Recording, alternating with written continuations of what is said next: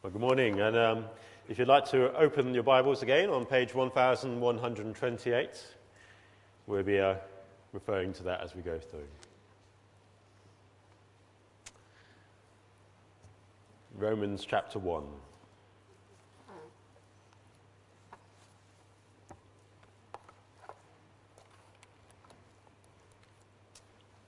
And let's uh, begin with a prayer, shall we? Father God, as we come to your word this morning, we pray, Lord, that uh, you would speak to us through it. We pray that our hearts and our minds may be prepared to hear your voice and to obey it. Amen. Well, uh, Julius Caesar was perhaps most, the most uh, uh, famous of the Roman emperors.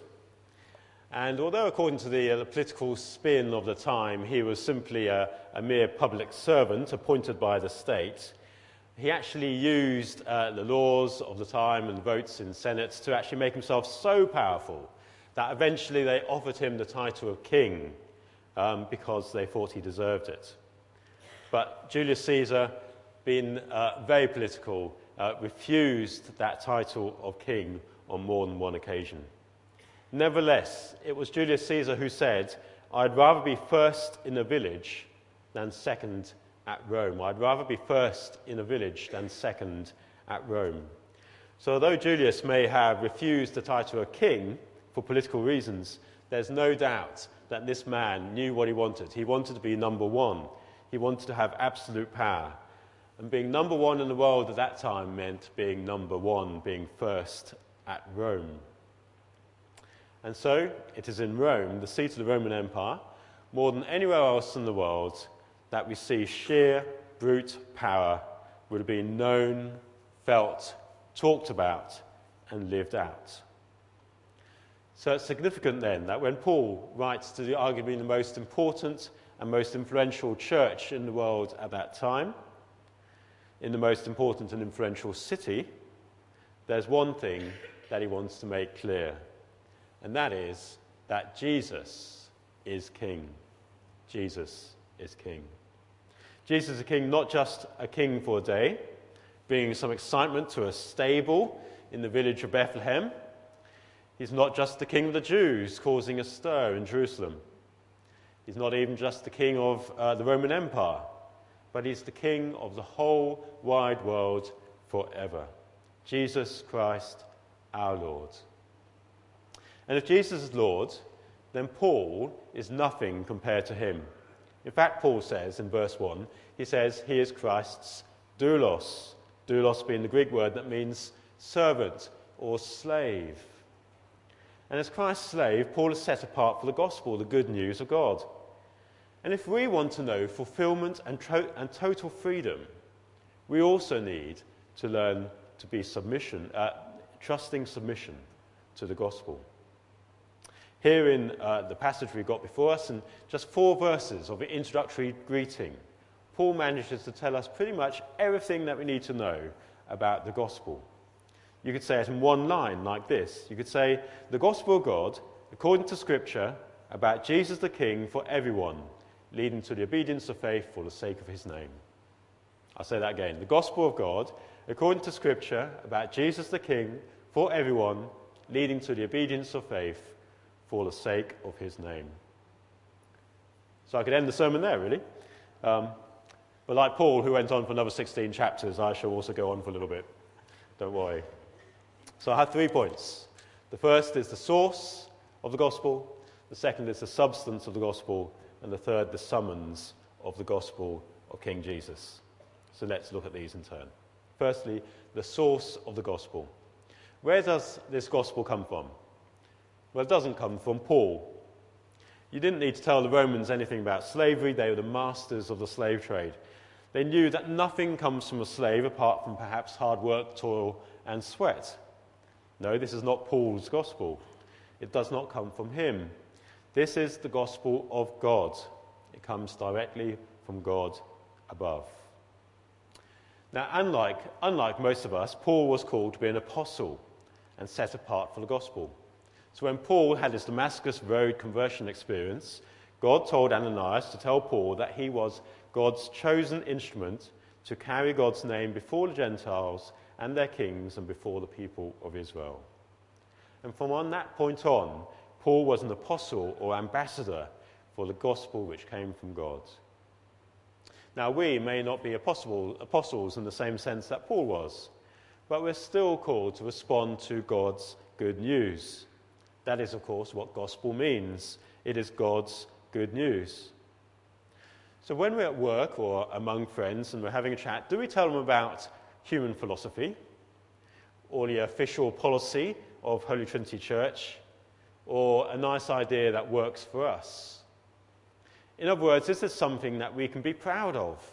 Is it something that we've created?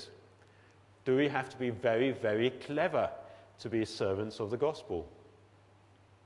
Well, no, says Paul. In fact, Paul elsewhere says that God chose the foolish to shame the wise because we represent the gospel which comes from God in all its wonderful foolishness, humanly speaking. And in case we're unsure, Paul tells us in verse 2 that the gospel of God was promised beforehand through the prophets in the Holy Scriptures. Just imagine for a while that there's a new uh, Google application known as Google Prophet. And if you go to Google Prophet and you type in the words promise of Saviour, scholars have worked out that there'll be something like 320 results from the Old Testament alone. Humanly speaking, it's impossible that 320 of these results should all be fulfilled in one man. And yet we see right back at the beginning of human history in Genesis 3, God promises that there would be a man who would rescue humanity from the curse that the serpent had just put them under. Centuries later, God promises Abraham that one of his, of his descendants will be that man, and that his family will become a blessing for the nations.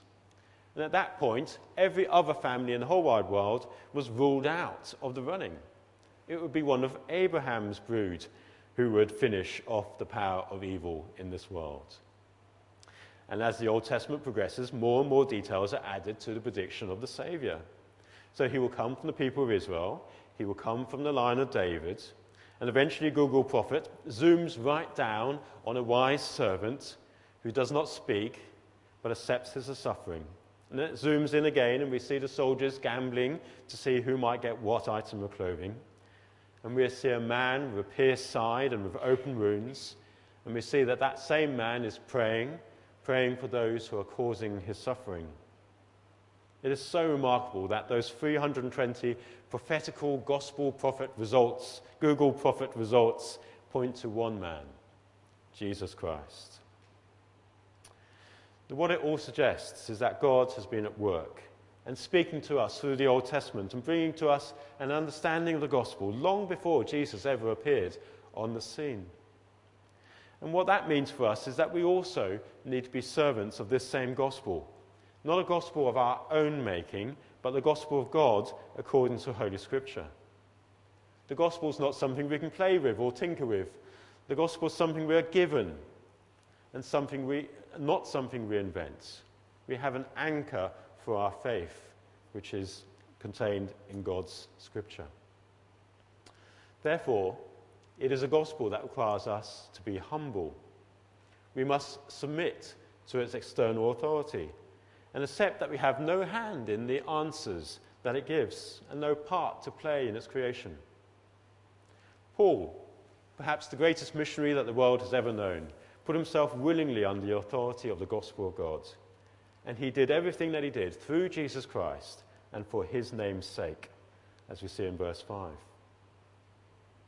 Now, as servants of the gospel, we too promote God's gospel for the sake of the name of Jesus Christ. The Moravian missionaries used as a slogan something that actually appeared on an ancient Roman coin. Perhaps Julius Caesar saw it once. I think it might come later than Julius Caesar's, but who knows. An ox stands in the middle of the coin between an altar on one side and a plough on the other. So if it goes one way, the ox is sacrificed to the gods. If it goes the other way, it is condemned to a lifetime of hard labour and servitude. And the caption below this picture reads, Ready for either. Julius Caesar may well have seen it because he said once, it's easier to find men who will volunteer to die than to find those who are willing to endure pain with patience. See, gospel work can often be servant, doulos, plough work. It means plugging away with teaching the children, leading the Bible study groups, preaching from obscure Old Testament books, working on Bible translation, working with women uh, in, in Ghana and in other places. It might mean many, many years of hard work. But when it's God's good news, we dare not put it down. The source of the gospel is good, is God. And in many ways, the harder we work for the gospel, the more glory it brings to Christ and the more joy it brings to us. True human freedom and fulfillment comes from submission to the gospel. Which brings us to the substance of the gospel, my second point. The first thing we notice is that the substance of the gospel is not a religion, it's not Christianity. It is a person, Jesus Christ, our Lord. So, this is the gospel of God, verse 3, regarding his Son. And then in verse 4, with Jesus Christ, our Lord. Jeremy Clarkson one, once wrote that one of the reasons why Honda cars tend to be a bit more exciting than your average Japanese motor car is that there actually was a Mr. Honda, just as there was, actually was a Mr. Royce and a Mr. Ferrari. There never was a Mr. Nissan or a Mr. Toyota. In the same way, and this is a silly example, isn't it? But Christianity with Christ would be boring and irrelevant. Without Christ would be boring and irrelevant. It certainly wouldn't be good news. Somebody once said that Christianity without Christ, without Christ, the only news from heaven is judgment. The good news of Christianity is Christ. And how easily we get this wrong is one reason why we like to use the Christianity Explored course, because despite its name, it's actually very good at introducing people to Christ by getting them to read Mark's Gospel and to ask themselves, who is this man Jesus who can heal the sick, calm the waves, and forgive sins? And here in Romans 1, Paul focuses on that very same vital question about Jesus. So, firstly, in verse 3, we read about his humanity. Christ, who as to his human nature was a descendant of David, Paul writes. It's a phrase which points to Christ's incarnation. It points us to Christ who humbled himself, Philippians 2 style. The, the creed we used just before the sermon was from Philippians 2. Christ who came into the world as a man, who shared in our temptations, our suffering, and the decisions we have to make. It points to his humiliation at the hands of Pilate and the Roman soldiers, and to his death on the cross. You see, as to his human nature, Jesus was 100% human, and yet he resisted temptation. He was faithful to God in everything that he did. And by his obedience, he became everything that Israel should have been, and everything that David should have been as Israel's king. And thus he earns the right to be called God's firstborn son. You can look that up later in Exodus chapter 4 and 2 Samuel 7. You see, in a sense, Jesus is our only example of what it means to be 100% human. Because true, true humanness is true humanness is found in trusting submission to God. Anything less than that is inhuman. This is why Jesus is fit to be our King, the Son of David. And so, verse 3 leads us into verse 4 and the exaltation of Jesus. Jesus, who through the Spirit of holiness was declared with power to be the Son of God by his resurrection from the dead, Jesus Christ our Lord. You see, here, the resurrection declares him, Jesus, to be much more than a man. He is Son of God. He is the Christ, Messiah, the anointed King. He is our Lord, the ruler and heir of the whole world. He is Jesus, the divine King. Now, it's true that our understanding of Jesus is, totally transformed by verse 4. But not, as some people would have us believe, from Son of David to Son of God. In other words, he's not a man who is suddenly adopted by God as divine because he's made such a good effort at being a human. No, there's a clue in verse 4. He is transformed by the resurrection. But the transformation is from Son of God in humiliation to Son of God in exaltation. He is, and always has been, 100% God. But now, after the resurrection, he is crowned the King of glory through the Spirit of holiness in power in his resurrection. So, what does this uh, theology mean for us? It means that there was a man who, by the way he lived, deserved to enjoy a perfect, wonderful relationship with God. He deserved to be God's firstborn son and live in perfectly harmony with his loving Father. And yet, that man willingly chose to spoil his perfect record and to take the guilt and the shame of our failure to live up to God's standard upon himself. Now, Caesar was famously murdered, wasn't he, by 23 stab wounds inflicted by members of his own Senate, who together collectively shared the guilt of his death. King Jesus was collectively murdered by the crowd who stood before Pilate and shouted, Crucify him, crucify him. Now, we who have sinned or want to make ourselves king of our own lives, we are part of that crowd. It is our sin and our rebellion against God that sent him to his death. He became our sin and rebellion on our behalf. He bore our punishment, he died, and he endured separation from God. And yet it turns out that this man was actually God himself. And his resurrection opened the floodgates to a new spirit filled era where all of us who put our trust and faith in him can know the very same power that raised Jesus to life, raising us to new life, free from guilt, free from shame, free to live a new life of holiness, free to repair broken relationships, free to live as God wants us to live. You see, that is true humanity. That is true freedom. That is the gospel of God regarding his Son. If a teacher or policeman comes to you and said, Now, regarding your son, I think you'd expect some bad news, wouldn't you? But not so with God. Because when God comes to us and says, Now regarding my son, it is all good news. Good news that we cannot afford to ignore. Which brings us to verse 5, and my final point the summons of the gospel. Verse 5 says, Through him and for his name's sake, we receive grace and apostleship to call people from among all the Gentiles to the obedience that comes from faith. Notice first that this is an all encompassing summons. It is for people from among all the Gentiles, literally from people from among all the nations. That means that the gospel is for Spain, which is where Paul was trying to go when he wrote to the Romans. But the gospel is also for Rome itself, and for Syria and Egypt. The gospel is for the UK and China.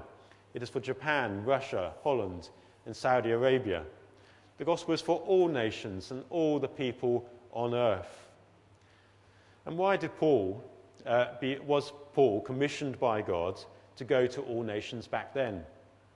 Well, it's because the people were enslaved in superstition and works based religions. And why does God send us to all nations now? Well, it's because the people are enslaved to superstition and works based religions.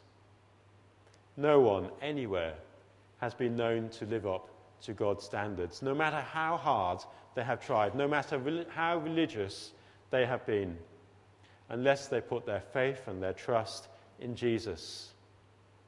You see, you cannot just plop God, if that is who Jesus was, into the middle of human history and then do nothing about it.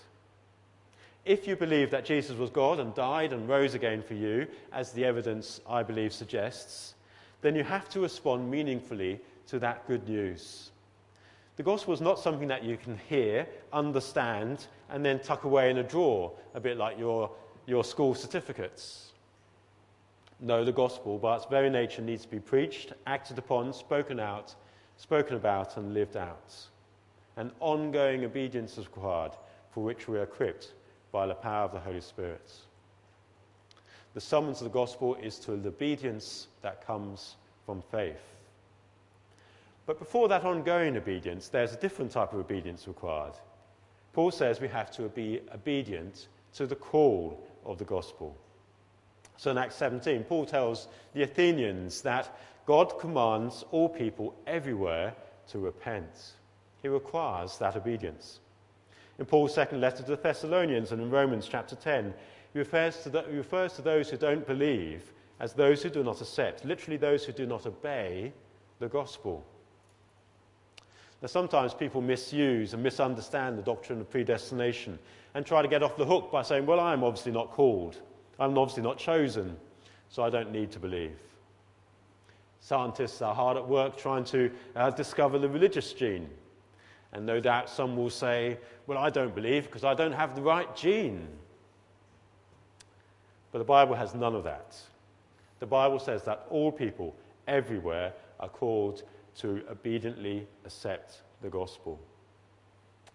Hence, when C.S. Lewis describes his conversion in his autobiographical book, Surprised by Joy, he describes how, for, for, for many years, he wrestled with his emotional, intellectual, and philosophical objections to the gospel for many, many years. Before, he says, finally, in his words, he gave in and submitted to God that, and admitted that God was God and knelt and prayed. Perhaps that night, the most dejected and reluctant convert in all England. Dejected and reluctant, but obedient to the summons of the gospel. See, somebody once described faith, F A I T H, as forsaking all, I trust him. Forsaking all, I trust him. And if you're not yet a Christian here this morning, then you too need to be obedient to the gospel's call and to put your faith in Jesus, forsake all, and trust in him. When Lewis took that reluctant step, he discovered that the hardness of God is kinder than the softness of men, and his compulsion is our liberation. You see, the source of the gospel is God, the substance is Jesus Christ, and the summons is that true humanness and true freedom are found in trusting obedience that comes through faith. And so I say to you, to all in Norwich this morning who are loved by God and called to be saints, grace and peace to you from God our Father and from the Lord Jesus Christ. Amen.